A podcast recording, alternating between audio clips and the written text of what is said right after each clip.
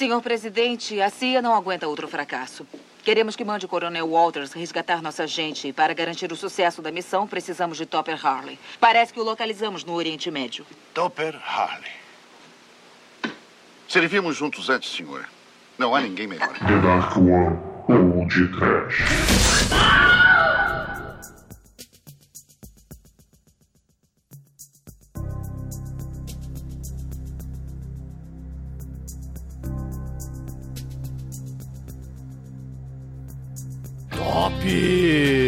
Top gangbang!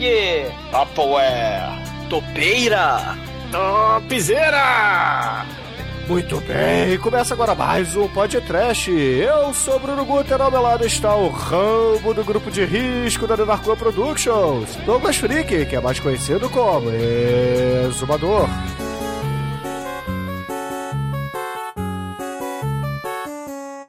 Some people say that I'm a bad guy. They may be right, but it's not as if I don't try. I just fuck up, try as I might. Yes, I cannot keep my promises, I swear it. I'll open up my heart and I will share it. Any minute now I will be born again. Yes, I can change, I will not be a dirty little bastard. I like to kill, I like to make, as I may say, but it's okay, cause I can change.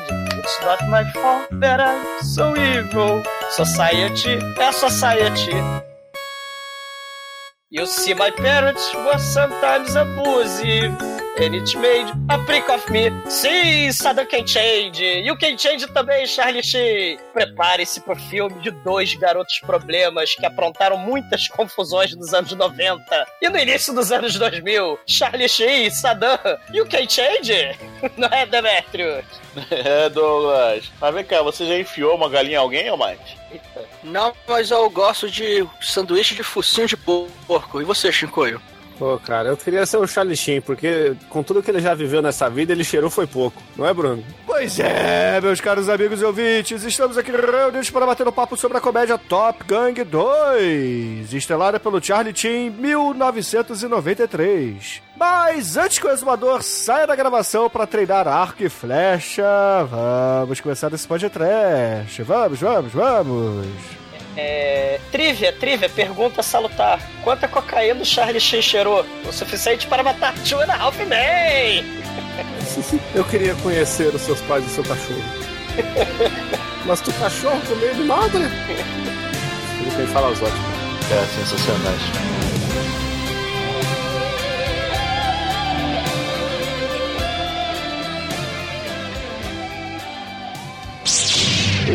Aqui é Marcos Pontes, astronauta brasileiro, e você está ouvindo o TDUP Pode Trair.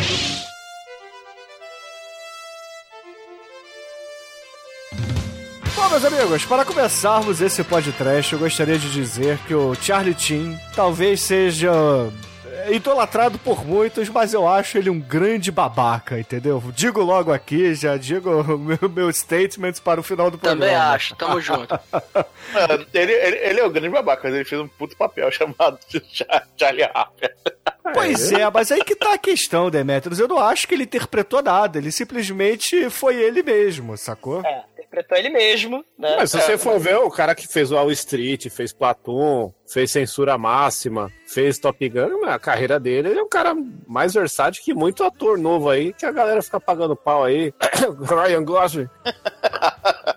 Eu não tô dizendo a capacidade de atuação, tá? Não que o Charlie Sheen seja grandes coisas, tá, Chicoio? Mas eu tô dizendo ele o babacão que ele é mesmo, sacou? Charlie Sheen, um bundão. O Martin Sheen, o pai dele, e o do Apocalipse Now, e o irmão dele, Emilio Estevez, são muito melhores do que ele, né? O Emilio Estevez, porra, né?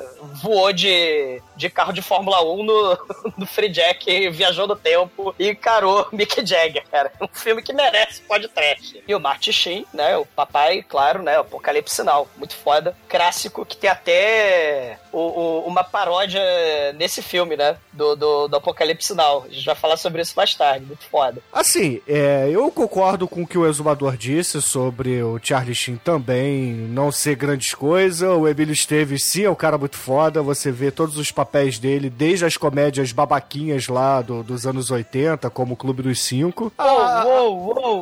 Want you. É, pra quem não sabe o que a gente tá falando, embora eles tenham sobrenomes diferentes, são irmãos, né?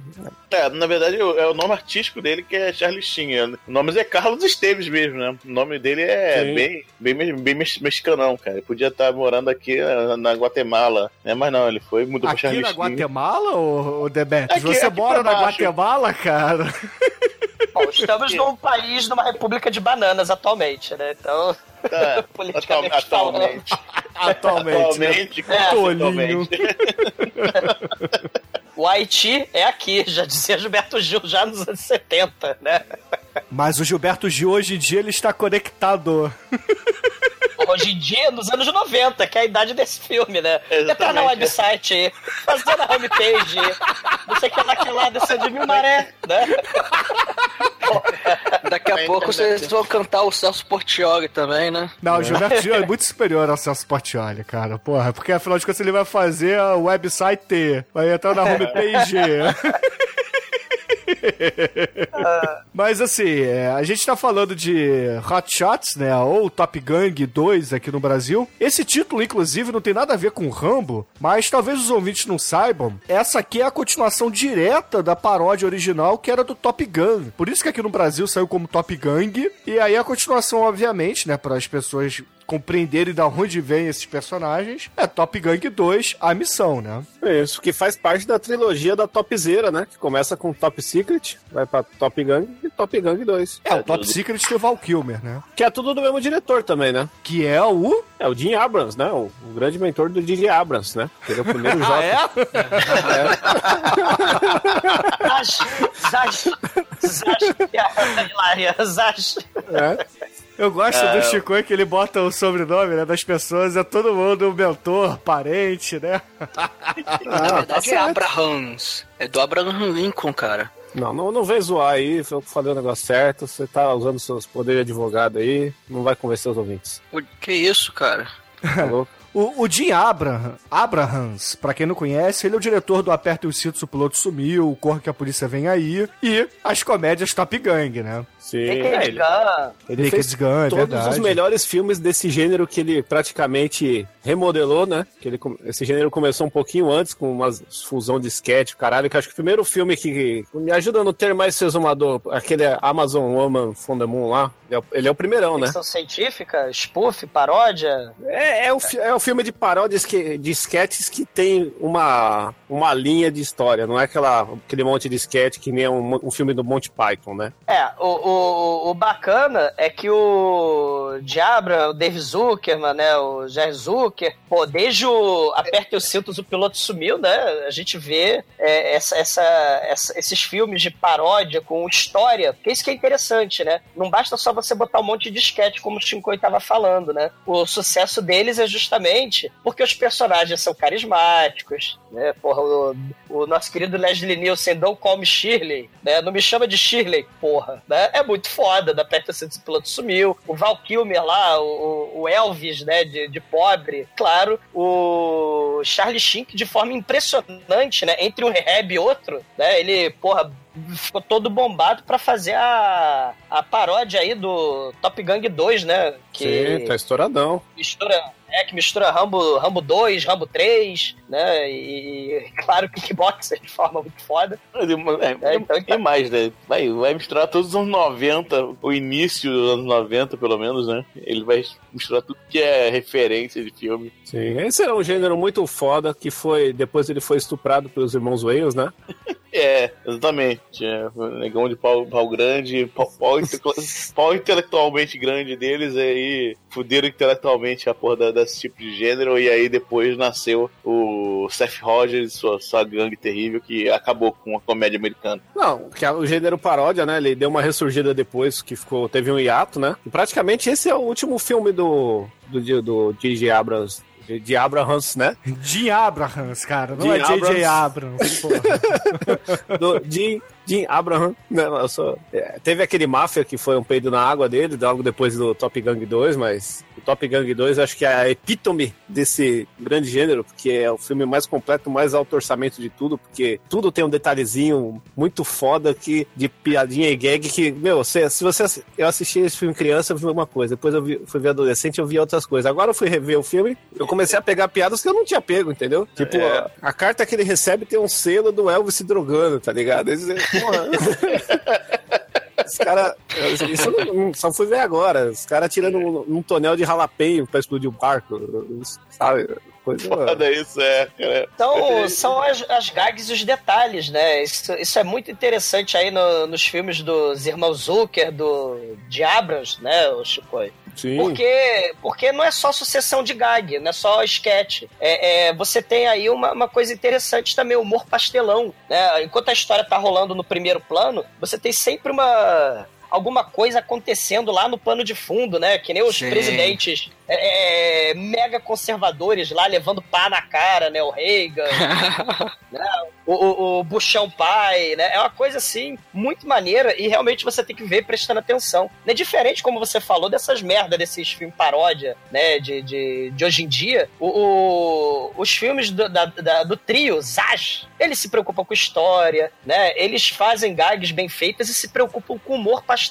Né? Se a gente pensar aí no Buster Keaton, né? No Charlie Chaplin, nos irmãos Marx, é uma coisa interessante. E se a gente associar esse fato, né, de que a gente realmente quer ver o circo pegar fogo, na tela, o humor pastelão, né, você vê o outro se lascar, se dar mal, te dá um sentimento imediato de satisfação, né? Hoje em dia você vê aí o sucesso no YouTube, né? Milhões de visualizações desses vídeos de fail, né? Fail vídeo, neguinho caindo, né? Neguinho enfiando a cara na porta de vidro, o Jackass, né? As celebridades se lascando, né? É super satisfatório esse sadismo.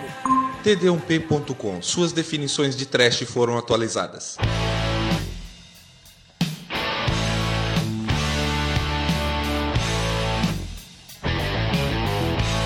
O filme começa com uma narração acompanhada de um texto e o narrador está datilografando esse texto. Aí tem uma hora até que o texto tá indo, aí ele apaga para mudar algumas palavras que, resumidamente, o presidente dos Estados Unidos manda uma missão pro Golfo Pérsico, porque vários soldados foram capturados numa missão lá durante a Tempestade do Deserto e tal, e aí eles mandam um grupo de soldados para ir resgatar, e esse resgate é na casa do Saddam Hussein, cara. Aí mostra eles lá, desembarcando, vamos dizer assim, lá no lugar, começa a armar todo aquele esquema tático, e aí nós conhecemos o Saddam Hussein, que ele até aparece no filme anterior. Aí mostra, vê que ele é um senhorzinho simpático, que ele acende o charuto dele num isqueiro que é em formato de uma torre de petróleo, que ele tem pantufas bem diferentes, e aí começa toda aquela missão de invasão à casa do Saddam.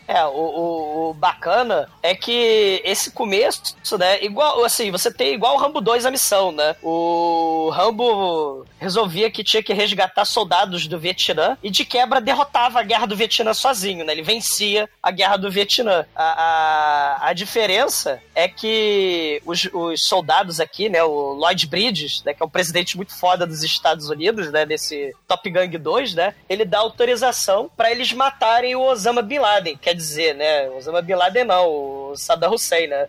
Vocês me desculpem porque o inimigo, né? O inimigo agora é outro. Nos anos 90, a família saudita, né, Bin Laden, e vários banqueiros da Arábia Saudita financiaram, né, que financiaram o terrorismo, eram aliados da família do Bushinho, né, do Bush pai, né, as grandes corporações de petróleo. A missão era pra matar outra figura do mal criada pelos Estados Unidos, né, no começo dos anos 90, né, tudo relacionado ao controle estratégico do petróleo na região, que era o tio Saddam Hussein. O filme reforça isso até, né, quando tem uma ambientação da mansão do Saddam Hussein, quando mostra lá ele apertando a mão, né, tirando fotos de família com a família do Bush pai. Exato, exato. E ele acende o charuto com isqueiro em forma de torre de petróleo, como a Mate falou, porque na vida real o Saddam Hussein tava tacando fogo lá nos campos de petróleo que os Estados Unidos queria. Então, maldito Saddam Hussein aí, pra ele tá, assim como pra mostrar que você é um filho da puta, né, de marca maior, geralmente nos filmes e nos desenhos animados você acende charuto com dinheiro, né, o Saddam Hussein mais filho da puta ainda tá acendendo o charuto com o isqueiro do petróleo, porque ele tá destruindo e tacando fogo no petróleo, né, que era tudo o que os Estados Unidos queria, democracia ao caralho, né, disse o padre. É, não é só isso que o filme mostra. O Jim Abrahams, né, e os seus amiguchos, eles colocam lá na pauta do Saddam Hussein, né, no to-do list dele, colado na geladeira, lá no post-it, assim, tacar bomba nos curdos, né, tacar arma biológica no sei lá quem, extorquir alguém, torturar fulano, entendeu? Então... ele é tipo um dono de casa, tipo uma mãe de morte, né, ele será o que ele é from hell, né, do mal. Mas não, oba, né? Ele tem o cachorrinho lá, o Alka-Seltzer, que é um cachorrinho muito foda, né? O cachorrinho de madame. Ele tem uma lancheirinha, né, cheia de croissants e quitutezinhos, né? Ele assiste... São falafels, por favor, tá? Falafel. Ele assiste o Arsenio Hall, né, o programa da TV do Arsenio Hall, que era o amigo esparro do Ed Murphy lá do Príncipe Nova York, né? Então ele, assim, ele tem a quadra poliesportiva de tênis, tem piscina, tem... quadra de basquete, é um lorde senhor de um oásis totalmente ocidentalizado, porque justamente esses ditadores, né, se a gente pensar também nesses grandes magnatas, eles são todos intimamente ligados com as famílias poderosas dos Estados Unidos, como a família Bin Laden, o próprio Saddam Hussein, na guerra do Irã versus Iraque, ficou milionário, com os Estados Unidos vendendo armas e dando grana pra ele, né, pra lutar contra o Irã, né, então, assim, os Estados Unidos cria a criatura do mal, né, dá comidinha pra criatura do mal e a criatura do mal cresce, né, e depois os Estados Unidos tem um maior trabalhão pra cortar a cabeça da criatura do mal que ele mesmo criou. Uma coisa interessante aí nessa cena é que quando o Saddam Hussein vai fazer o falafel dele pra botar ali na lancheirinha, ele abre a geladeira e a gente tem aquilo que o Douglas estava falando, né, de produtos totalmente industrializados, uma coisa tipicamente americana na geladeira, só que, porra, é claro, vamos usar o estereótipo, né, leite de camelo, quibe, hot pocket de quibe e por aí vai, né. E se a gente pensar em uma outra, eu tô tentando ao longo desse programa fazer paralelos, olha só que bonito, né, entre o Saddam Hussein e o Charlie Sheen, porque são duas crianças problemas, como eu havia falado na abertura, mas se a gente pensar que os Estados Unidos criou um monstro, daí depois teve dificuldade de cortar a cabecinha dele, né, Charlie Sheen é cria também desse sistema bizarro de Hollywood, né, de criar a estrela que acha que é melhor que todo mundo, né, e aí você tem Charlie Sheen, todas essas celebridades problema que ou morrem muito cedo, né, ou espancam pessoas e atentam contra a segurança das pessoas porque acham que estão acima, né, da lei, estão acima de todo mundo, né. E o Saddam Hussein, né, ele também achava que estava acima da lei e da ordem, era o Lorde Senhor daquele lugar, né, e invadiu o Kuwait, pronto, acabou. Eles zoam bastante o Saddam na hora que ele vai lá, enfim, antes de deitar, ele tira a camisa e vê que ele tem marca de biquíni. E quando ele vai deitar, ele vai lá, ele come alguma coisa na cama, né? Aí depois ele, espalhou migalhas, deixe eu aspirar a migalha. Aí ele pega aqueles aspiradorzinhos de pó de mão, aqueles pequenininhos, aí ele começa a aspirar por cima do lençol, e daqui a pouco ele começa a aspirar por baixo do lençol, até chegar nas partes baixas, aí ele dá aquele... Como é que é, Marte? Faz de novo isso aí, cara. Não, vou fazer não. Que delícia, cara. Ai, caralho.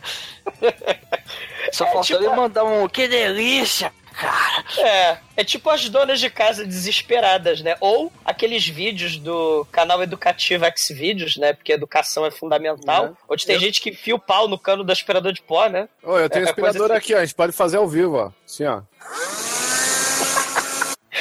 Que delícia, cara.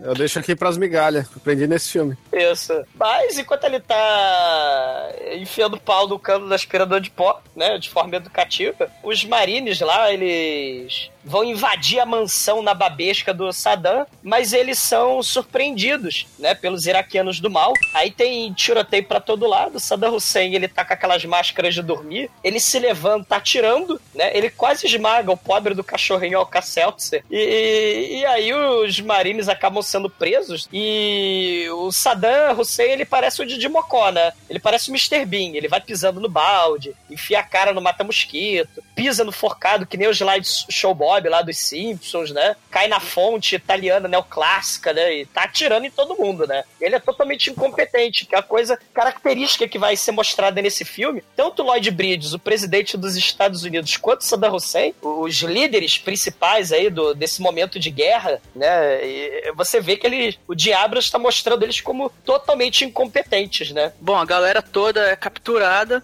Aí o que acontece? O presidente resolve mandar uma outra missão para resgatar os soldados que foram capturados, porque estavam resgatando outros soldados que foram capturados. Enfim, é uma coisa louca. Então o presidente ele decide chamar aquele soldado de elite que nós vimos no Top Gang, As Indomáveis, o Charlie Sheen, né? Que o personagem dele é o Topper Harley. Só que o problema é que o Topper, ele tá isolado, ele resolveu viver isolado porque ele não queria mais. Enfim, aquela velha história do veterano de guerra que quer paz ou algo do tipo. E aí, cara, é muito foda que eles descobrem que o Topper tá na Tailândia e eles resolvem ir na Tailândia pra recrutar o Topper. E, cara, chegando lá tem uma cena muito foda. Eles vão procurar o Topper, eles descobrem que ele tá num lugar tipo de luta clandestina, e aí tem um momento kickbox do filme. Eles chegam naquele lugar, todo sujo, perigoso, com a galera em volta, assim, naquelas rodas de briga, a galera em volta apostando, e aí o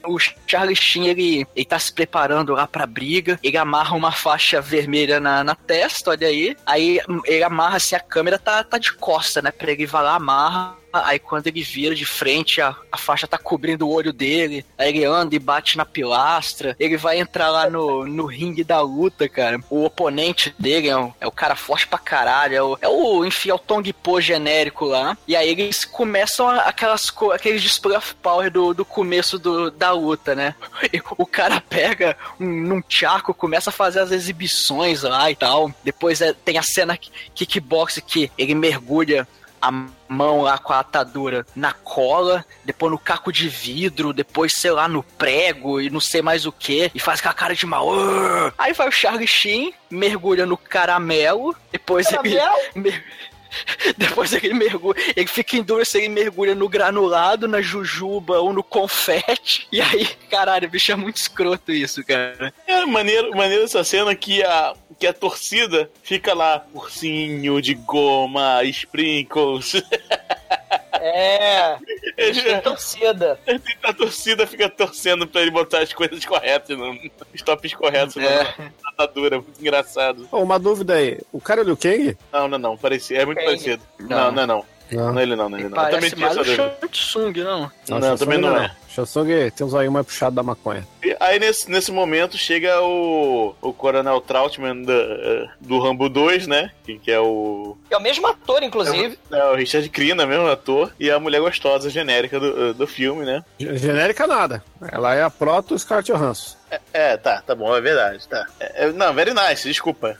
Very nice, porém, não é principal do filme, né? O contato da CIA, né? No meu coração ela é a principal. Ah, sim, não, tá. Não, eu gosto mais da ramada. No coração ou na sua palma da mão? Ou no aspirador de pó? Em tudo que pulsa. Pulso ainda pulsa. A maneira que eles vão entrando, né?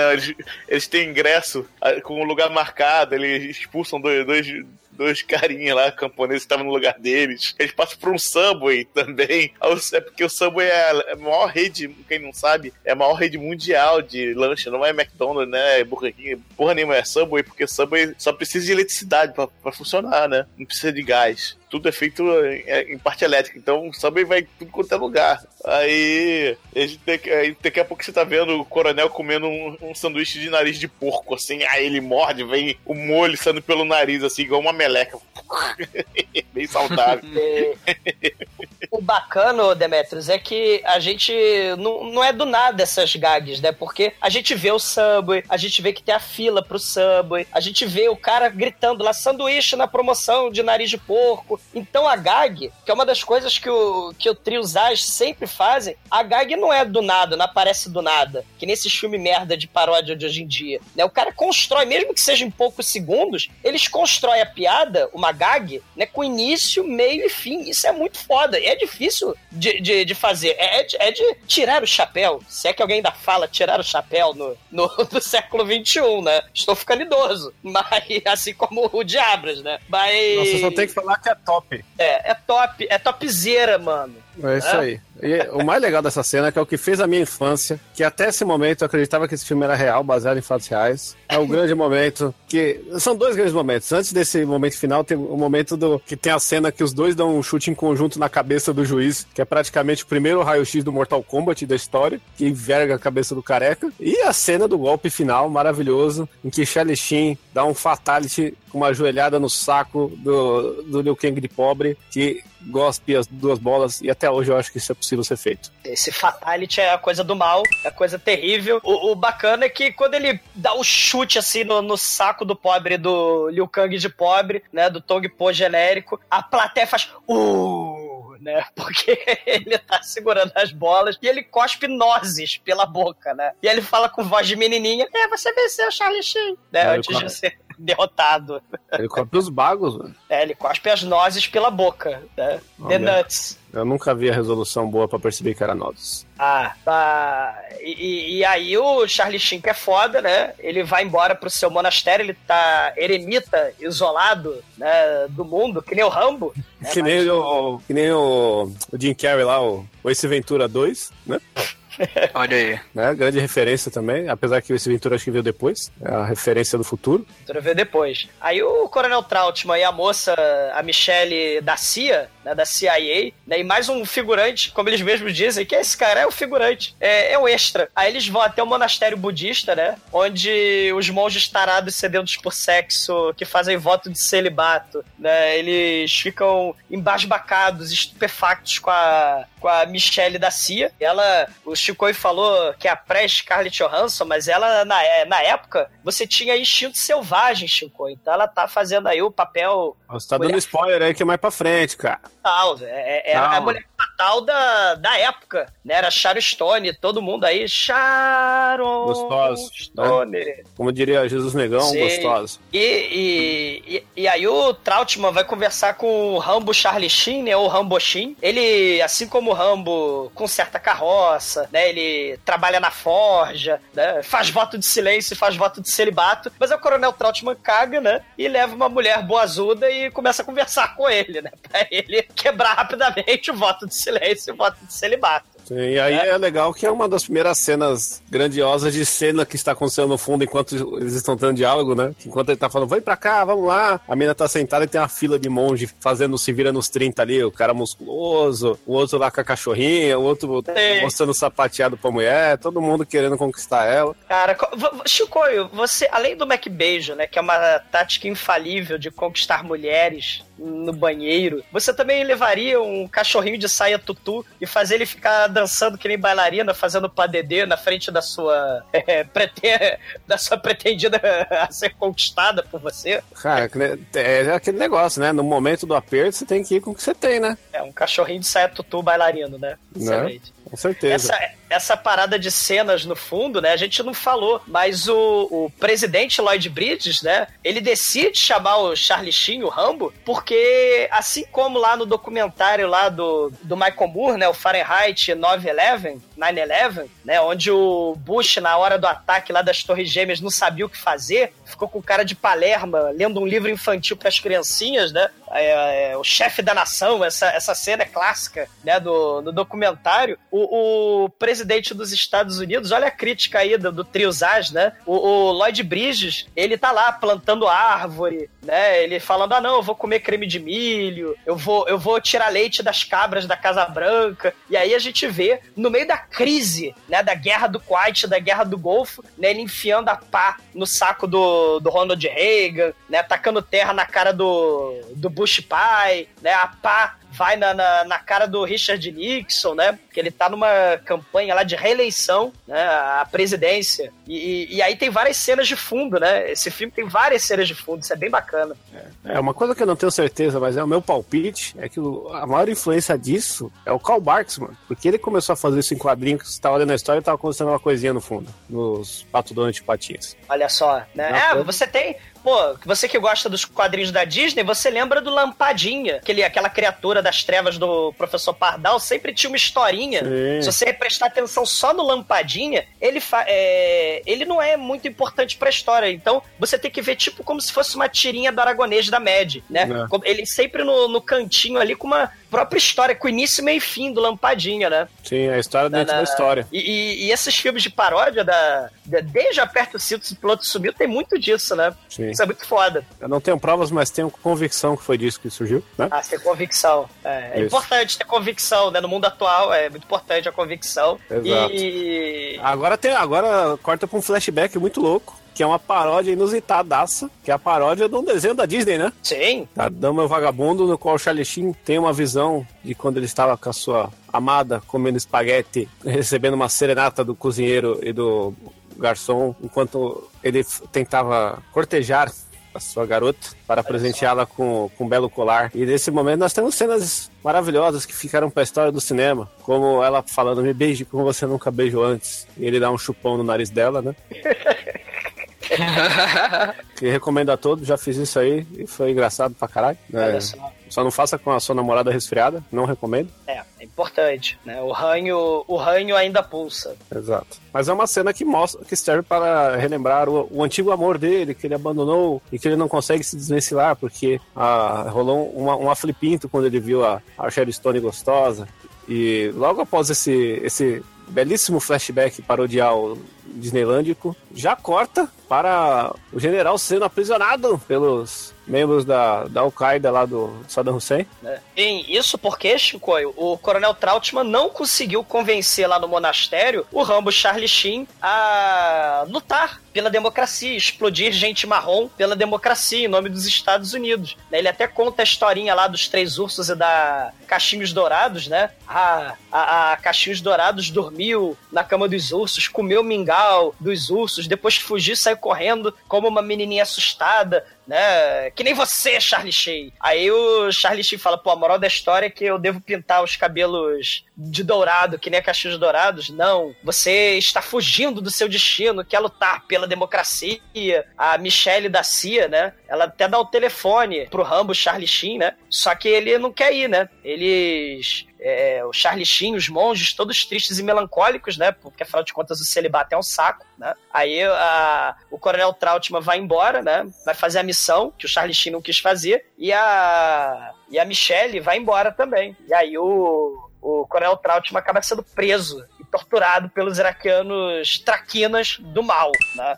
Essa cena de tortura é muito foda. Eles prendem ele num negócio que dá choque, aí começa a eletrocutar ele, começa a sair pipoca de dentro da roupa dele. Aí o terrorista olha pra ele assim: "Eu vejo que você aguenta muito a dor." Aí o coronel olha pro terrorista: "É que eu já fui casado 2 vezes. Aí o terrorista: "Meu Deus!" "Oh, meu Deus!" E agora corta uma cena que o Charlie Sheen acorda, né? E ele já vê na TV passando a notícia que o cara foi sequestrado, e ele tá... E essa cena é uma cena que tem muitas camadas cinequésticas, né? Porque só no discurso que ele... "Estou aqui preso, estão me tratando bem, a comida é boa", ele já faz o gesto, mandando... Todo mundo se manda um dedão do meio, né? E é legal que do lado tem uma mulher lá de burca fazendo o surdo-mudo. E aí tem um momento que ela começa a olhar o gesto dele e imitar ele fazendo o gesto de punheta. É a coisa que eu só fui reparar agora, depois de 30 anos. Esse filme é muito foda. Esse filme aqui sempre que eu vou ver ele de 5 anos, sempre vou ver uma coisa nova. É muito foda. O Charlie Sheen acaba aceitando a missão. Ele vai num jantar formal que o presidente tá lá e tal, e a gostosa da CIA também tá. E ali até tem umas ceninhas engraçadinhas lá, que o presidente arma altas confusões lá com o primeiro-ministro japonês, né, ou algo assim. Tem coisas com a dentadura dele, enfim, tem um monte de coisa. E o Charlie Sheen acaba aceitando a missão, vai lá conversar com a mulher. Eles acabam depois tendo um vucu-vucu, que eu acho que o Shinkoi vai gostar de contar essa cena, porque é uma cena bem longa, que começa nas preliminares do carro e termina em cima da cama, muito louco, cara. Essa cena é sensacional, né? A cena do carro, mano, que o motorista da limusine já começa a olhar pra trás e se animar, e aí o negócio vai sendo levado por um exagero, que ele começa a... Ah, não, vou começar a gravar. Ele pega a câmerazinha lá, a 9mm, e começa a gravar. O motorista tá olhando. O motorista começa... Os dois estão se pegando no banco de trás, aí o motorista começa olhando no retrovisor. Isso. Aí daqui a pouco ele encaixa um espelho gigante no retrovisor pra poder ver melhor. Sim. Aí depois ele bota uma câmerazinha pra filmar, depois ele pega aqueles binóculos que fica em cima daquelas pontes lá nos Estados Unidos pra você, enfim, enxergar lá na puta que pariu, e bota isso. Aí ele tá lá com, sei lá, com óculos 3D, cara, vendo eles comendo pipoca. Aí eles reparam, né? Aí o Charlie Sheen só dá aquele sorrisinho e faz subir aquele vidro, que na limusine tem aquele vidro, né? Que separa o motorista do banco de trás. Só que aí, depois mostra eles pegando no banco de trás, aí filma a janela e o motorista tá correndo do lado de fora tirando foto, cara. É, o momento voyeur aí, né? Já não, voyeur assim, hardcore, né? O cara é sinistro. E eles vão para o apartamento da nossa querida agente da CIA, né? Ela tem um trampolim na sua cabeceira, né? É um trampolim muito foda, porque ela dá mortal de costas e cai em cima do Charlie Sheen, e ela começa, né? Aí começa o Vucu Vucu, e temos aí uma cena de suspense do Instinto Selvagem. Ela, Instinto Selvagemente, começa a amarrar as mãos do Charlie Sheen, antes aí dos 50 tons de cinza, né? Ah, novidade, 50 tons de cinza e tal. E aí, quando parece que ela vai pegar Sharon Stonemente, o picador de gelo, na verdade... Ela pega a chave de fenda e pega aquele breguete da graxa, né? Pra parar com o barulho que tá fazendo na cena inteira. Porque a gag não é gratuita, né? Sim. Você pensa esse barulho de né? A cena inteira, ou seja, né? A gag, ela não é do nada. Você tem a preparação pra gag, mesmo que sejam apenas alguns segundos. Então, ela vai parafusar a cabeceira, tá fazendo barulho. Sempre que eu vejo um pornô que tá fazendo barulho, eu lembro dessa cena, cara. Sim, é verdade. E tem um detalhezinho legal até nessa cena, que ela primeiro amarra uma mão dele, aí quando vai amarrar a outra, ela vai lá, dá um laço, depois chega uma mão pra colocar o dedinho em cima, pra facilitar o nós, aparece essa mão do nada ali, cara. Sim, é anatomia impossível, né? Assim como na cena lá do presidente, lá da reunião com o ministro japonês, a nossa querida moça da CIA, ela toda pro Charlie Sheen, né, sedutora, ela imita a Sharon Stone do Instinto Selvagem, né? Inclusive, ela faz aquela cena de cruzar a perna, só que como esse filme é PG-13, né, ela abre a perna toda, faz um rotatório 360 graus com a perna, só que é o ponto de vista descosta dela, né? Não tem a abertura total da vaginal dela, né? Não aparece. E pra fechar a cena, aparece de novo o motorista, né? Dessa vez com uma câmera profissional de cinema na TV, na janela. E ela acaba fazendo uma alusão. Alusão não, né?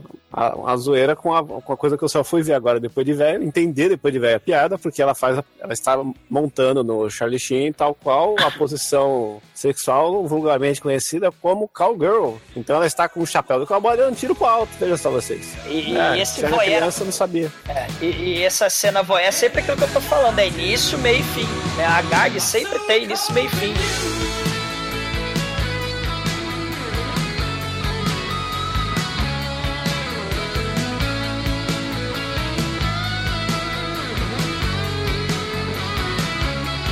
Aí eles finalmente vão pra missão deles, vai o Topper e mais 3 caras só, né? Cada um lá tem sua especialidade. Aí tem a cena foda do avião, que eles vão pular de paraquedas. Aí vai o primeiro, Jerônimo! Aí vai o segundo, Jerônimo! Daqui a pouco aparece um índio e pula, eu! Sim.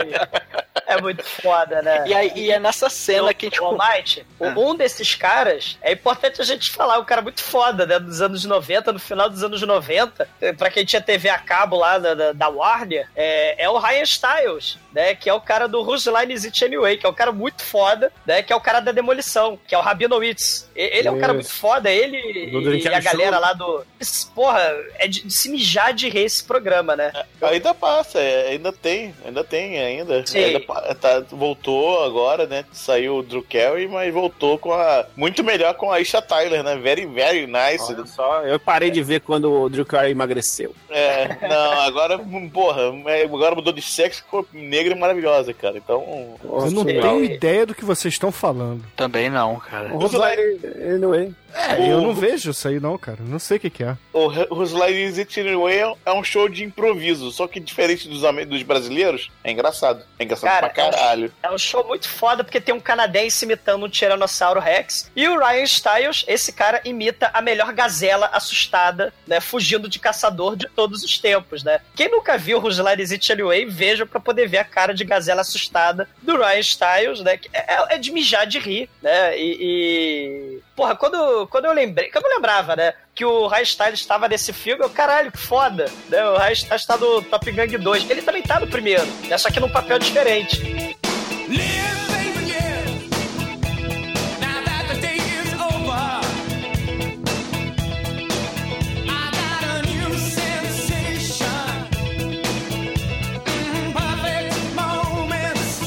Um detalhe dessa cena do avião é que é aí que a gente começa a ver também a faca do Rambo multifuncional do Charlie Sheen, que primeiro ele usa a faca como canudo, ele enfia na latinha, aí sai um canudinho e ele bebe. Aí quando ele salta de paraquedas, ele fica agarrado numa árvore e usa ela como motosserra, ele vai lá...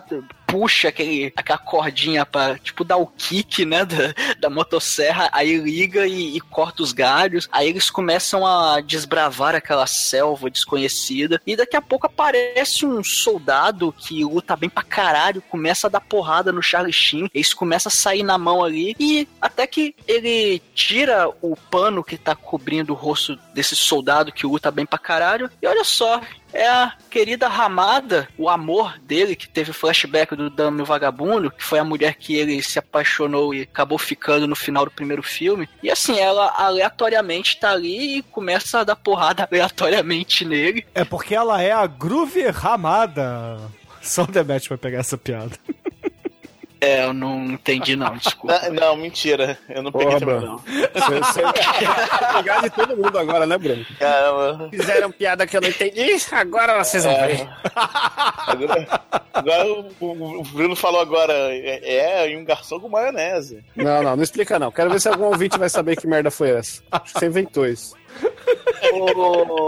O Charlie Sheen com essa faca do Rambo, né? O Ryan Stiles, por exemplo, né? Ele desce também, só que ele faz cara de pateta para os perigos da selva no meio do Kuwait, né? Os perigos da selva tropical no meio do Oriente Médio, né? É importante a gente continuar mencionando isso.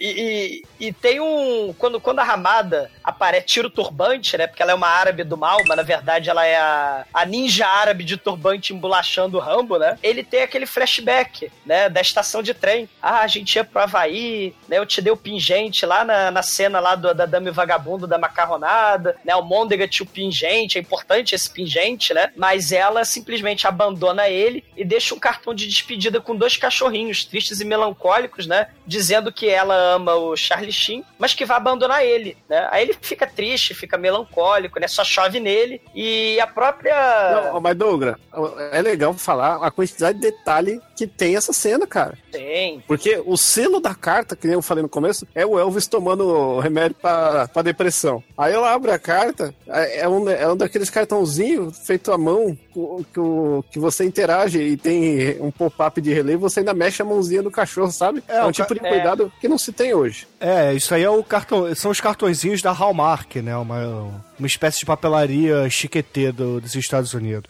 E a Michelle fala que vai ficar no helicóptero, esperando liderando a galera do resgate aí, né? Incluindo o Ray Styles com medo da cobra que pica, né? O Rambo, o Charlie Sheen até esmaga o pescoço, se é que cobra tem pescoço, esmaga o pescoço da cobra, né? E ela até fala, né? Ai, você é tão sensível e carinhoso, Charlie Sheen, você respeita as mulheres, né? Ou seja, o Diablos não entende porra nenhuma sobre seus atores, né? Você tem o Charlie Sheen, tem o Jack Simpson, né? Do Naked Gun, essa galerinha aí. Nessa época ele respeitava, mano. Calma que nessa época aí ainda era de boa. Não, né? Você lembra da Denise Richards, né? Uma das 50 esposas do Charlie Sheen? Ou você lembra da vez em que ele deu um tiro na perna da outra, né? Mas disso pra lá, o Diabras estava totalmente errado, né? Sobre os atores, né? Não só Charlie Sheen, mas o Jay Simpson também, né? Corra que a polícia vem aí. It's not enough.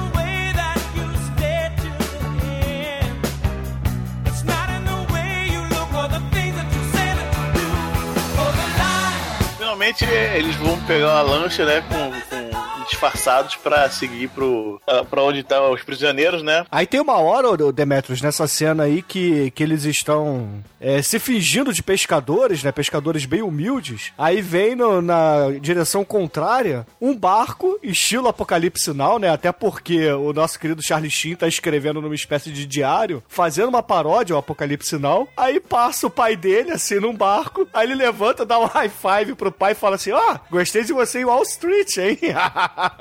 É, e o Martin Sheen também depois ele vai fazer, né? Ele vai ler também o diário dele, vai escrever o diário e vai recitar frases do filme, né? Do Apocalipse Now, né? Muito foda essa cena, inclusive. São momentos paródias, assim, a gente tem a porra do vômito no japonês, né? Que é a cena escrotíssima, né? Ah, vamos mostrar o estereótipo do japonês, né? O ministro lá com o Lloyd Bridges, né? Ele vomitando no colo do japonês por causa do peixe cru que tá saindo do prato, né? Tem cenas escatológicas escrotíssimas, estereotipadas, mas tem, cara, também paródias, porra, bem inteligentes, né? Como começa a sacada aí do Apocalipse Now, isso é muito foda. Finalmente eles estão lá conversando e tal, e chega uma patrulha, né? Cara, esse momento é sensacional, porque a patrulha chega, aí a mulher mete um bigodão, assim, a lá Carlitos, assim, só que enroladinho. A lá Exumador, por favor.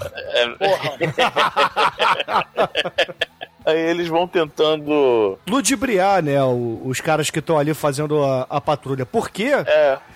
Esse barco, ele tá procurando os rebeldes, né? Uma espécie de busca mesmo, né? Apreensão lá que o Saddam Hussein mandou. Só que, pô, eles estão se passando por...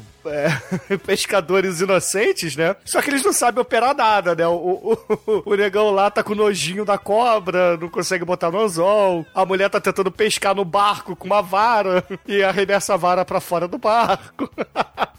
Mas nada disso é o suficiente pra deixar os nossos queridos patrulheiros lá desconfiados. Eles vão embora, só que aí um deles olha pra trás assim, né, depois que tá tudo tranquilo, né, depois que eles já estão zarpando, aí vê que tem 2 banheiros no barco, né, aí ele pensa assim, porra, não pode ter banheiro feminino em barco de pesca, porque só tem homem, então eles são quem a gente procura, vamos lá, atira no barco. Não é assim, Eles vão falando nomes aleatórios que parece árabe, né? Aí, eu não sei o quê, salgado de cebola, aljarro. O macharife. O macharife. Cara. Tem travesti dentro do barco, matem todo mundo por lá, cara, porque a moça que tava com o bigodinho do Charlie Chaplin entrou no banheiro feminino. Meu Deus, são travestis, matem! E, porra, é tiroteio pra todo lado, o grupo de resgate foge, né, enquanto o Rambo Charlie Sheen dá cobertura, o barco vai sendo destruído, mas... Porra, física é uma coisa que não tem importância nesse tipo de filme, cartunesco, né, ao extremo, e o Charlie Sheen vai atirando tanto no barco inimigo, né, e nenhuma bala pega do Charlie Sheen, né, que também tá recebendo tiro, né, o barco do Charlie Sheen, ele dá tanto tiro que, porra, tem, sim, toneladas de bala, né, no soalho do barco, e o barco vai afundando por causa da quantidade de bala que ele... também não faz sentido, né? Porque já tinha bala antes dentro da porra da... Tinha bala infinita, né? Bala do Máscara, né? Maneiro que uma das cenas, o Chico já falou, né? Que assim, eles estão atirando no barco, o Charlie Sheen já tá sozinho, e alguém atira numa caixa de ralapém, como se fosse explosivo. Aí explode a caixa de ralapém, explode o barco. É muito bom. o Charlie Sheen vai atirando, né? Os figurantes vão caindo que nem moscas ou aquelas atletas de nado sincronizado. O Charlie Sheen tá com uma granada do capitão que por acaso tinha uma garganta profunda, e ele engole a granada com sua garganta profunda, e o barco lá, né, no meio do deserto da Arábia Saudita explode. E o Rambo Sheen, né, o Rambo Charlie Sheen, ele sai voando, né, e larga uma pinta no meio da selva deserto das Arábias, né, a Lalaô, né? Porque a Michelle, a Sharon Stone da CIA, tinha deixado uma pinta de recordação, né, pro Charlie Sheen. E aí a Ramada, ela pega essa pinta e guarda numa pochete de guardar moedinha.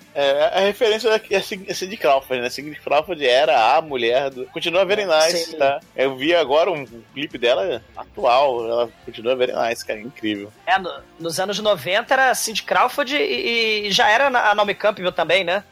Também, no final, mais pro final dos anos 90, mas era o Power Couple, não era Brangelina, era Richard Gere e Cindy Crawford. E Gabriela Sabatini, que inclusive tem a referência desse filme também. A Gabriela também, meio anos 90 mesmo, cara, é o Gabriela Sabatini. Faltou na Palarose. Ana Palarose também, anos 90. Verdade. Se fosse no Brasil, ia ser Ana Palarose que ia fazer essa mina aí. Essa aí, é verdade. Pô, pode crer. Bom, no Air Force One, né, se a gente lembrar dos presidentes dos Estados Unidos de Hollywood, né, que a gente tem desde o Bill Pullman contra os ETs do Independence Day, ou o próprio Harrison Ford lutando contra os sequestradores do Air Force One, no Air Force One do Top Gang 2, o Lloyd Bridges, ele tá praticando a letra A, né, ele tá treinando como escrever a letra A, mas olha aqui, né, letra A faz bar. É muito foda, né? É muito foda, como é que vai o discursinho? Eu tô praticamente um A. Esse aqui parece um A, aí tem um A gigante na folha. Becoar faz bar, vovô vê a vovó da vovó. Aí o Lloyd Bridges, né, ele... Oh, meu Deus, Charlie Sheen desaparecido. Eu preciso salvar o Charlie Sheen e salvar a equipe de resgate que não conseguiu salvar a equipe de resgate, que não conseguiu salvar a equipe de resgate. Ele se transforma de presidente idiota em uniforme de Homem-Rã. Que você vai ver nesse Day, por exemplo, né? Mas vamos lá. Isso. Força Aérea 1, no Força Aérea 1 também, o presidente é o se salva, né? Ninguém resgata o presidente, é o presidente que acaba a situação. Mais anos 90, impossível, né, cara? Nos anos 80, né, aí você tem o Snake Plissken salvando o presidente dos Estados Unidos, né? Mas nos anos 90 você tem os presidentes, né, muito loucos. E o Rambo, Charlie Sheen, que tinha voado por causa da granada, né, porque o barco dele tinha explodido, ele cai de volta, né, do céu. Tipo aquela garrafa de Coca-Cola dos Deuses Devem Estar Loucos, né, que é um filme muito escroto também, né, onde tem a garrafa. O Charlie Sheen, ele começa a desconfiar, né, tem o Negão, tem o Ryan Stiles e tem o Capitão da Missão. Ele fala, você é traíra. Aí a Ramada começa a olhar que o Charlie Sheen tá todo machucado. Ela, peraí que eu vou rasgar minha roupa para fazer curativo no seu braço, né, Rambo? Aí o Ryan Stiles, pô, eu cortei minha perna. Aí ela arranca também o pano da blusa dela. Aí o Negão, ó, eu cortei o mindinho. Aí ela começa a rasgar a roupa assim, né? Só faltou tocar Seven Seconds Away, né? I'll be waiting, né? E aí, eles chegam finalmente no QG do Saddam. E a Ramada acaba explicando que ela fugiu, Charlie Sheen, naquele flashback, porque ela era casada. Ela achava que o Mr. Bean tinha morrido. Mas o Mr. Bean é o marido dela. E é um marido muito foda, porque ele inventou uma das coisas mais inúteis do mundo, que é o apêndice artificial. O inventor do apêndice artificial tinha que estar no American Inventors. Né? Realmente, cara, é muito foda isso, cara. Caralho, apêndice é pra nada, cara. O cara inventa um apêndice artificial. É muito bom, cara. Tem, só pra ter apendicite, né? É muito foda. Né? E eu me lembro quando eu vi esse filme em VHS, cara, olha aí. Antes do filme, tinha um episódio do Mr. Bean, cara. Porque o ator tá aí. E era até um episódio, aquele episódio que o Mr. Bean vai fazer uma prova. Aí ele vai colocando um monte de caneta em cima da mesa. Depois ele tira um bonequinho da Pantera Cor-de-Rosa, enfim. E o mais foda é que esse filme... É a primeira e talvez a única vez que muita gente viu o Mr. Bean falar, né? Não, ele fala nos episódios, mas é muito raro. É quando ele fala, eu falo com uma voz meio... ele balbucia, né? Ele...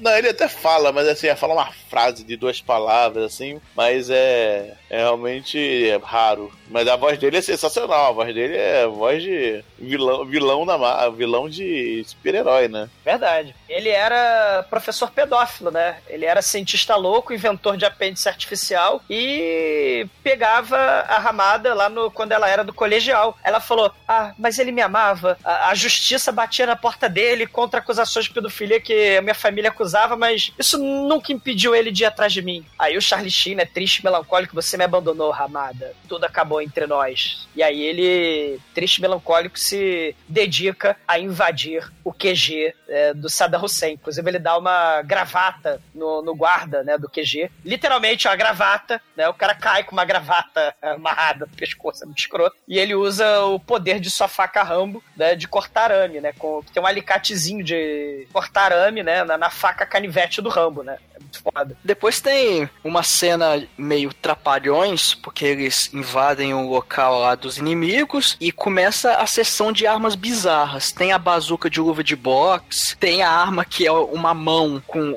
o dedo indicador, o dedo médio assim esticado, como se fosse um V, só pra enfiar dentro do olho do inimigo. E tem a cena foda pra caralho, que o Charlie Sheen pega o arco e flecha, vai atirando as flechas no cara, só que o cara vai desviando sem querer. Ele vai lá, uma hora ele abaixa pra pegar uma coisa, outra hora ele vira pra olhar outra coisa, e o Charlie Sheen vai errando as flechas. Até que acaba as flechas, e quando acaba as flechas, o inimigo nota a presença do Charlie Sheen. Só que em vez dele atirar, não, ele tá com a arma descarregada, ele demora, sei lá, 38 minutos pra conseguir botar o pente na K-47 dele. E nesse meio tempo, o Charlie Sheen olha pra um lado, olha pro outro. Caramba, estou sem flecha. Olha, tem uma galinha aqui no chão. Vou usar a galinha. E aí a gente tem a cena clássica, que inclusive é a capa desse filme, que ele pega a galinha e atira ela com arco e flecha e crava na barriga do cara, e depois que crava, ela ainda bota um ovo. Adia! Efeito prático sensacional, né? Momento histórico da história do cinema, reverenciado em todo o clipe do Oscar. Porque os efeitos práticos podem até ser bons, mas olha, efeito de CGI do começo dos anos 90, que não é do Terminator 2, é um negócio sofrível, né? A gente vai ver nesse filme, né? Efeito de computador de começo dos anos 90 é a coisa horrorosa. Esse filme não tem nada sofrível. Funcionou. Pro filme funcionou, que enfim, é bem caricato, então até que funcionou.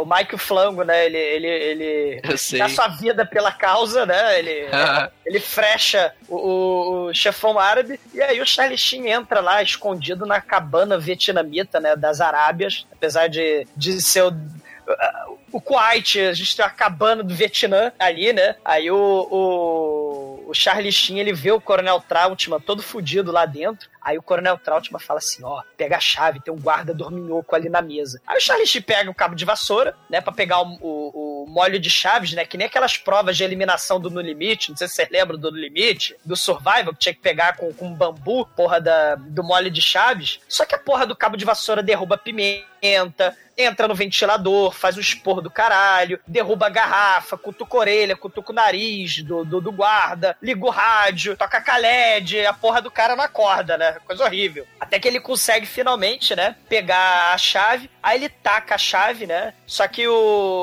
taca longe. Aí o Coronel Trautmann tem que se esticar todo assim pra pegar no chão a chave, o molho de chaves. Aí ele se estica todo, ele quase sai da jaula, porque a jaula tem as grades afastadas. Dava pra porra do Coronel Trautmann sair do inferno da jaula. Aí ele abre a sala de bambu e vai fugir. Só que do que ele vai fugir, passa o Mickey Mouse ali. Aí ele faz...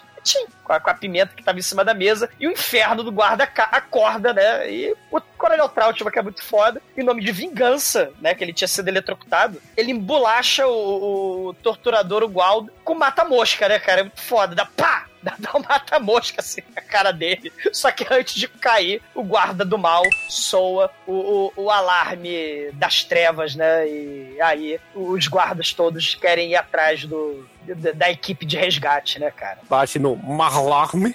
que foi outra coisa que eu só vi agora, né? Que é alarme em... é o alarme, alarme, né? E ele já sai com lança-granada tirando, fazendo o cara virar uma pasta na parede, né? Outra cena maravilhosa, efeito prático, maravilhoso. Street Trash aí, ou pintura do Romero Brito, né, o Chico aí. Ou Gangue do Lixo também, né? Olha só. Grande filme e figurinhas de crianças maravilhosas. E, no meio desse tiroteio, ele descobre que o carinha lá não é traidor, que ele só é um meninão triste, e ele tem que fazer todo um discurso. Vai lá, você consegue matar, você é um menino forte, você nasceu pra isso, vamos lá, vamos matar esses caras. Aí depois de assoar meio quilo de meleca no nariz dele lá, ele sai, começa a metralhar tudo, e começa o body count maravilhoso, em que começa a aparecer os caras caindo e ali, igual o Robocop, 200 carinha, 300 carinha, igual Total Recall. E até chegar no momento que ele pega a bala com a mão do balde e joga na galera e a galera... É o filme mais sangrento de todos os tempos, né, cara? O contador de cadáveres, o body count aí. Ele mata todo mundo, ele mata até o coelhinho da Duracell, cara. Né? É uma cena, assim, muito foda. É um tiroteio. A única cena datada desse filme maravilhoso. É um tiroteio, assim, né? Foda, Megalovax foda. O Body Count Movies tem um site chamado Movie Body Count, tá? Que é liderado pelo Senhor dos Anéis, o Retorno do Rei. E o quem... O personagem é muito injusto, porque só tinha que ser bala, né, mano? É verdade, mas, pô... E o mais maneiro do site é que o personagem que já matou mais gente no cinema num único filme foi o Gami Ito, que era o Lone Wolf e o Cub, né, cara? Porra, Lobo Solitário o Lobo Solitário. Cara, é muito foda. Isso é 150. O Smith, o Topper Harley, só matou 103 pessoas, infelizmente. E a Mulan, a maior assassina de toda a história, aquela que faz uma avalanche e dizima todo um exército mongol. A Mulan também, é a princesa Disney serial killer, genocida. É muito foda. A Mulan já tá nesse body count também. Não, né? Eu dou Filanga no Jusseiro, foi quanto mesmo? O do Filanga deve ter matado uns 15. Não, tinha aqui, ó. Cara, foi 98, achei que era mais. Na Ponte de Dragões, o Doflamingo matou 109. Mas isso é bacana porque, assim, os filmes sangrentos do final dos anos 80, né? Vingador, você tem lá o Robocop, né? Tudo por Verhoeven, né? O Vingador do Futuro. Você tem que ignorar esses remakes PG-13, né? Do século XXI infame. E, cara, é gente empilhada no chão. Aí os figurantes começam a ter alvo, aparece alvo neles, cara. Né? Tem aquelas placas de videogame de Bang Bang, né? Aparece o bandido assim, pá! Mas também aparece aquela mulher com um bebê pra você não atirar. Que nem videogame também, né? E cara, é tudo terrível. Tem gente que dá pirueta pra morrer. Um desses figurantes, né? Que é um festival de matar figurante. E um deles tem a pior morte, né? Que é pior do que aquela morte da pior morte de todos os tempos do filme turco, né? O cara turco lá morrendo. Que é a cena escrotíssima do YouTube, né? Muito bom. Aí a menina lá leva um tiro e assim que ele vai resgatar ela, ele percebe que aquele tiro que ela levou cravou bem no pingente que ela guardou, que ele deu durante a macarronada. E aí o filme segue eles indo pra mansão do Saddam. E aí tem um momento de desconstrução, né? Como se o filme já não desconstruísse bastante. Mas esse é o meu favorito. Que ele vai pular o muro. Aí você vê ele jogando o ganchinho. Você vê ele se esforçando pra subir no muro. E aí você vê ele pulando o muro. E o muro era mais baixo do que ele. Tem uma cena parecida no Top Gun também, né? No Top Gun não, no Top Secret, né? Mas assim, é a cena bacana e tem outra cena bacana também, né? O coronel, o Charlie Sheen, ele vai resgatar o Mr. Bean lá no... Que ele olha o mapa da Disney e aí, Piratas do Golfo Pérsico, né? Montanha dos Terroristas do Terror e aí ele fala, 15 minutos. Aí o coronel Trotman, eu já sei. A gente vai embora com o helicóptero. Ele, não, me espera, porra, espera mais 15 minutos, caralho, né? O Charlie Sheen invade a mansão do mal do Saddam Hussein, né? Que nem chefão de videogame, né? Que nem Final Boss, né, de videogame. O Saddam Hussein, ele aponta a arma pro Charlie Sheen, mas o Rambo dá ipom, o Saddam Hussein voa, mas cai na frente do Charlie Sheen invencível. Ele acaba sendo desarmado, mas eles começam a lutar com espada, né? Como se fosse também aqueles filmes de Robin Hood, do Aaron Flynn, né? São vários filmes, tipos de filmes de ação sendo mostrados aí, né, no no filme do Diabras, né? Que já era velhinho na época, né? Então ele tinha que botar filme do Robin Hood também, né? Eles lutam com espada, só que aí o Charlie Sheen usa a antena do telefone como espada. Aí, do nada não, né? O presidente aparece ali, porque até teve uma cena anterior que ele tava indo pra lá. Aí o presidente aparece aí, né? Porque afinal o presidente dos Estados Unidos da América é o ultrapoderoso, ele tem que ajudar a salvar o dia. E aí começa a batalha entre o presidente dos Estados Unidos e o Saddam Hussein, que eles começam a lutar com sabre de luz, e aí o Saddam fica com a voz do Darth Vader, enfim, né? Essa cena já vai dar nota 5 pro Bruno, com certeza. O Lloyd Bridges, ele pula, que nem o Robin Hood, dentro da lareira, né? Mas ao longo do filme ele sempre falou, minhas tripas são de cânhamo, né? A minha testa é de titânio, a minha pele é de asbesto, né? Então, né? Que eu lutei no Vietnã. Isso no primeiro filme, ele já falava muito isso, cabeça dele tem não sei o que de alumínio, que batia, fazia barulho, aí já, essa brincadeira vem desde o primeiro filme, tá? E o Saddam Hussein, né? Ao contrário aí, né? O pessoal babo ovo aí do Mace Windu, o Saddam Hussein tem o sabre de luz roxo. A luta termina quando o presidente pega um extintor de incêndio, joga aquele gás em cima do Saddam, ele fica congelado, acaba congelando ele e o cachorrinho dele, olha só que bonitinho. E aí ele empurra o Saddam e o corpo dele se estraçalha como se fosse uma estátua de vidro. Aí o presidente, missão cumprida, venci, vou embora. Só que ele estava próximo da lareira. A lareira tem fogo. O fogo gera calor. O calor derrete o gelo. E o gelo começa a derreter. E as gotas de gelo começam a se juntar como se fosse mercúrio, talvez. E aí eles vão se juntando e começa a dar aquele efeito do Terminator 2 e aí a gente já imagina o que virá depois. Vai aparecer o Saddam vai aparecer o Saddam reconstituído, só que ele vai estar com cara de cachorro, porque ele se reconstituiu se juntando com o cachorro dele. Você vê a coisa interessante, né? A cultura pop aí dos anos 90, os maiores vilões, vamos dizer assim, né? Impressionantes do cinema. O Saddam Hussein, claro, é uma paródia idiota, né? Do Diabras, mas ele tá sendo comparado aos terríveis vilões do cinema. Temil, Darth Vader, né? A Bruxa do Oeste, né? O Saddam Hussein ele é comparado a vários vilões, né? De Hollywood, durante o filme. E agora ele tá sendo comparado ao T-1000. E enquanto isso, o Charlie Sheen desce nos porões do laboratório de Dexter, né? Porque o nome do Mr. Bean é o Dexter. Aí ele chega lá e aí ele olha assim, mas você é o Mr. Bean? Sim. E vamos fugir, Mr. Bean? Ele, não posso. Mas por que você não pode? Esses árabes malditos, eles fizeram o inominável. Eles amarraram os meus cadarços um no outro. Oh, meu Deus! Ele, olha que baixo. Eu não posso andar. E o Charlie Sheen tem que carregar ele nas costas, cara, como se fosse, sei lá, um cara sem as pernas. Charlie Sheen toma tiro na perna. Ele, não, peraí, Charlie Sheen, eu tenho que beber água. Abaixa aí um pouquinho no bebedouro. peraí, abaixa mais. Essa água tá quente. Seu babaca, vai perder minha foto. O Mr. Bean fala mais nesse momento do que em todos os seriados e filmes que ele fez. Tô falando. A maneira, enquanto ele vai sendo carregado, ele vai reclamando de tudo. Aí o Charlie Sheen vai tomando tiro, ele... seus idiotas, me erraram novamente. Caralho, né, cara? A Michelle, a Sharon Stone da CIA, ela tava lá no alto do penhasco, né? No helicóptero. Ela ia embora já, abandonar todo mundo. Mas eis que a equipe de resgate, né? Inclusive um cara que tava na maca, né? Chega todo mundo de táxi. Mas o Lloyd Bridges, o presidente, o Charlie Sheen e o Mr. Bean não chegaram ainda. Os heróis, aí a Ramada chega... Ora, se não é a traidora que estudou comigo lá no ensino médio, no colegial, queria destruir minha vida porque tinha ciúme, né? Tipo Avenida Brasil, o negócio, né? Olha aqui a sua pinta falsa, sua maldita, você tem ciúme de mim? Porque você me amarrou enquanto eu ia pelas alturas. Aí o Coronel Trautmann, né, ouve aquela fala, né, de que o colegial amarrou a Ramada, né, ela amarrou forte, apertada, toda suada, enquanto levava ela pras alturas, ele começou a pensar sacanagem, né, que é uma coisa muito interessante, educativa. Ah, foi só uma experiência diferente, né, você gamou, mas eu não...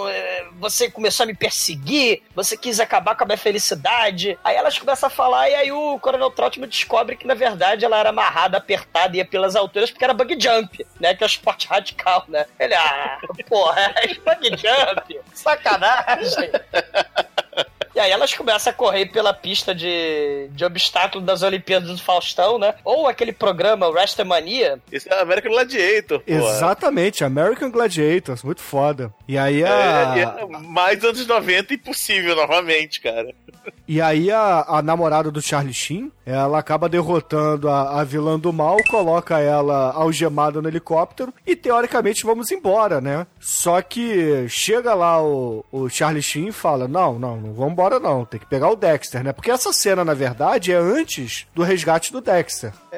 Tá rolando o resgate do Dexter e tá rolando essa cena, né? Enquanto eles se dividiram, né? Charlie Sheen foi pegar o Mr. Bean e essa cena tá rolando. Aí, daqui a pouco, chega o Topper Harley com o Dexter nas costas, né? Aí, olha, você está aqui, meu Deus, minha mulher, que lindo. Pô, vamos registrar esse momento aqui. Eu vou fazer um livro sobre isso. Eu vou ficar muito mais rico e muito mais foda do que eu sou. É, porque eu vou naqueles programas de entrevista, né? Vou lá na Rick Lake, vou no... Daquela mulher negra.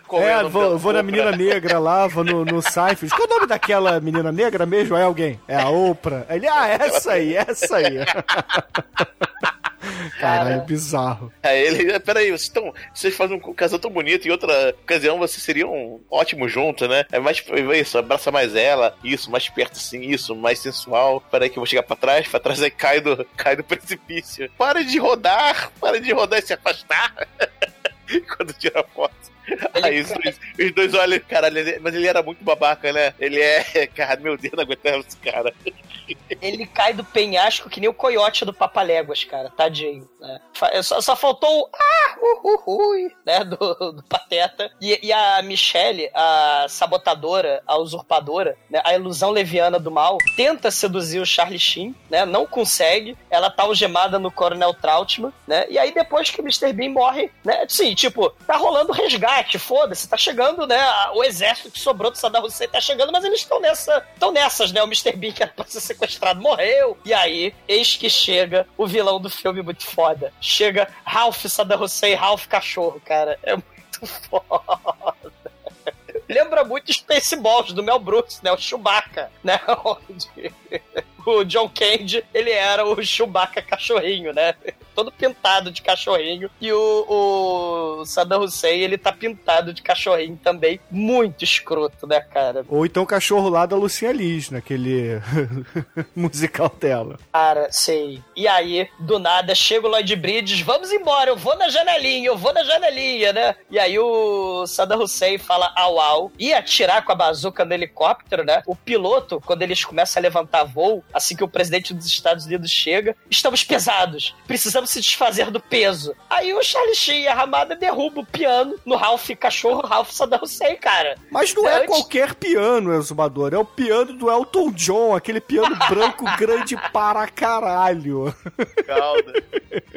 Caralho, cara. E assim como a Bruxa do Oeste, o Saddam Hussein morre, porque não cai uma casa na cabeça dele, né? Ele teve um pouco mais de sorte, caiu só um piano do Elton John na cabeça dele. E aí as perninhas do Saddam Hussein envergam, que nem da Bruxa do Oeste, e entram assim, por dentro do piano, e todo mundo fica muito feliz, né? O Saddam Hussein, né, como vilão escroto com tendências homoeróticas, né, ele vai ser representado da mesma forma, né, no South Park, e vai morrer também, né, e vai ter o caso gay lá com o Satanás, né, no South Park. Mas é o começo do século XXI. O que importa é que o casal Charlie Sheen e Ramada se beijam apaixonadamente, né, com o helicóptero em direção ao pôr do sol.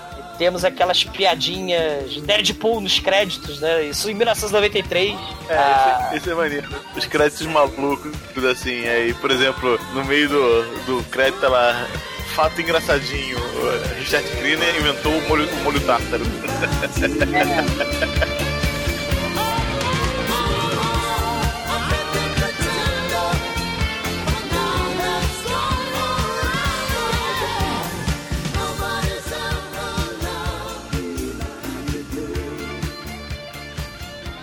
Existem muitas coisas melhores que transar, como, por exemplo, ouvir o podcast toda semana.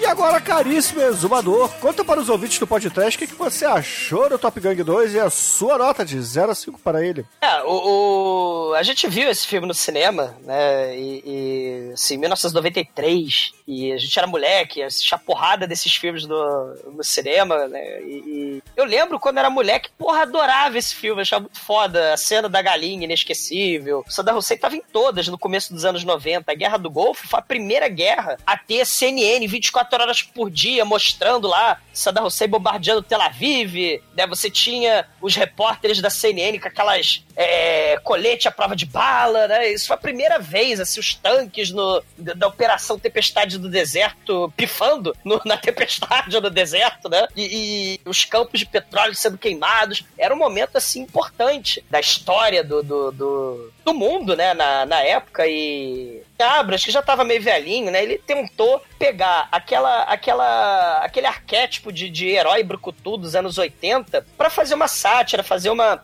crítica à política, né, dos Estados Unidos, a questão do Saddam Hussein como a personificação do mal, mas assim, já estava meio datado, porque o próprio Schwarzenegger, o Stallone, eles já estavam em outra vibe, né, já não tinha mais no começo dos anos 90 aquela história de Rambo, de Terminator, assim, como brucutus, né, eles já estavam procurando aquela vibe mais tira do jardim de infância, pare senão mamãe atira, né, já era outra aquele cliffhanger, risco total, né, do Stallone, né, eles estão reinventando o tipo de filme que eles vão fazer, assim, mas é um filme divertido, né, é um filme com sacadas inteligentes, tem sacadas escatológicas, tem piada de peido, piada de vômito, mas é um filme divertido, né, eu assistindo hoje, né, eu não achei ele tão divertido quanto o Aperta os Cintos, o Piloto Sumiu, que, porra, eu assisti tem um mês, mais ou menos, reassisti, né, e o próprio Top Secret, né, que o trio não acha tão bom, mas eu acho muito melhor do que Top Gang, cara, né, eu acho Top Secret muito foda, e assim, tem piadas que envelheceram e tal, mas tem piadas maneiras, bacanas, e, né, 2 anos depois foi capitalizar no Top Gang original, né, de 1991, esse filme é de 93, só 2 anos depois pra sequência, mas é um filme, pô, bacana, divertido, o Charlie Sheen é escroto pra caralho, mas, assim, não é o melhor filme do trio Zaz, né, eu ainda prefiro, porra, eu gosto muito do Top Secret, gosto muito do Aperta os Cintos, o Piloto Sumiu, mas é um filme bacana, tem suas cenas, tem a galinha, tem o Lloyd Bridges, né, eu prefiro até o Naked Gun, cara, com o Leslie Nielsen, mas é um filme bacana, é um filme que leva a nota 3, E agora, caríssimo Anjo Negro, diga pros ouvintes o que você achou do filme, sua nota para ele. Cara, tem o Valéria Golino, né, que é very, very, very, very, very nice, tem a tia do nossa querida Scarlett Johansson, também very, very, very, very nice, né? E o filme é bacana. Pô, eu dou uma nota 4 fácil esse filme, pô. Almighty, você que escolheu esse filme para a nossa pauta, diga pros ouvintes o que você achou dele. E, é claro, qual é o score, na sua opinião?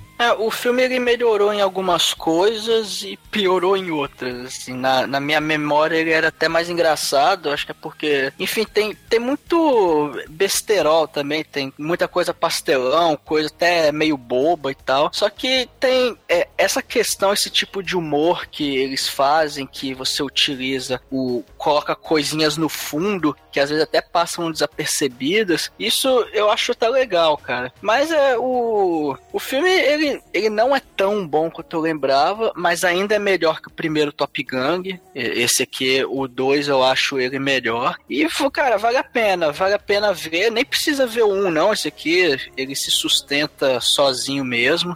Nota 3, dá pra ver e se divertir numa tarde de domingo de ressaca depois que você fumou crack. Viu, Charlie Sheen? E agora, Chicoio, você que tá correndo pelado aí na Mata Atlântica do Deserto do Saara, diga pros ouvintes, sua nota pra esse filme, vai? Vocês são todos uns velhos do caralho, sem coração, envelheceram, perderam os sentimentos e as percepções da vida e do mundo, porque esse filme é um filme nota 5, maravilhoso, envelheceu super bem, porque ele só acrescenta conforme você fica velho. Esse filme é tipo vinagre, quando envelhece vira vinho, entendeu? É muito louco. É vinagre, né? Você tá cheirando Chico e vinagre envelhece vira vinho, ok. Né? Jesus ao contrário, né? Eu assisti esse filme. Esse filme eu devo ter assistido na minha infância, lá, no mínimo umas 30 vezes, entendeu? E agora, depois de velho, eu assisti essa porra desse filme, vi um monte de coisa nova, e isso só me mostra o quanto essa obra cinematográfica é sensacional, e melhor que Star Wars de qualquer coisa, nota 5. E caríssimos ouvintes, a minha nota para Top Gang 2 ou Hot Shots 2 será uma nota 3 também, cara. Nós temos aí dois pecados capitais nesse filme. Não temos peitinho. Não temos peitinho. Tem peitinho sim, tem peitinho sim. Não tem, não. Na hora que ela vai pular do trampolim dá pra ver. Não temos peitinhos e não temos nem... e não... Caralho, vocês vão deixar eu falar ou não? Você tá falando bosta? Tem peitinho sim, caralho. Não temos peitinhos e não temos ninguém da família Baldo, então nota 3, apesar de lightsaber, Saddam Hussein cachorro e Charlie Sheen cheiradão, né? E com isso, a média de Hot Shots 2 aqui será 3,6. E eu pergunto ao Anjo Negro, qual é a música que vamos usar para encerrar esta folia de hoje por aqui? Cara, pra finalizar então, a gente, já que o filme é paródia de anos 90, né? Nada é mais anos 90 do que e paródia do que Smells Like Nirvana do Weird Al Yankovic, né? Tem o judeu do mal, né? Que nem os judeus de Abras e os irmãos Zucker, né? Os judeus de Hollywood do mal. Então é excelente, ouvinte. Fiquem aí com o Weird Al Yankovic e até a semana que vem. Tchau! Charlie Sheen, vencedores não usam drogas. Winning, winning. Winning.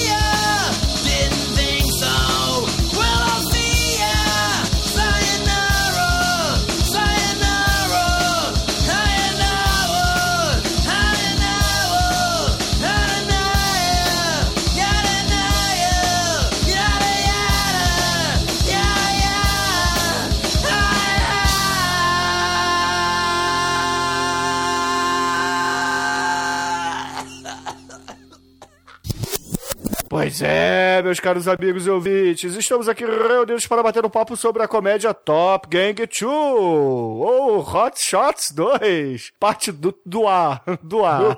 Dux. Filme este estrelado... Caralho, sai, mosquito. Meu nariz, porra. Caralho, porra. Esse vai pros extras. Levar uma picadura no nariz, é isso? Porra, entrou um mosquitinho, aquele, saca? Aquele mosquitinho pequenininho. Caralho. Cheira ele. Charlie Sheen que mandou. Sai, porra. E o Uber hoje com 3 mosquitos. Puta que pariu. O carro. O carro era criadora de dengue. Ai, bom, vamos lá. O filme começa com uma narração datilografada, onde o narrador ele está narrando, né? Só que ao mesmo tempo está vindo aquele texto, né? Letra por letra, como se estivesse sendo o cachorro, seu filho da puta, caralho. Morre. Morre, desgraça. Morre, diabo. Vamos lá, de novo. Outra. O filme começa com uma narração de novo, mostrando Douglas, um submarino... De novo que o Douglas Hill junto. O Douglas Hill junto, vai.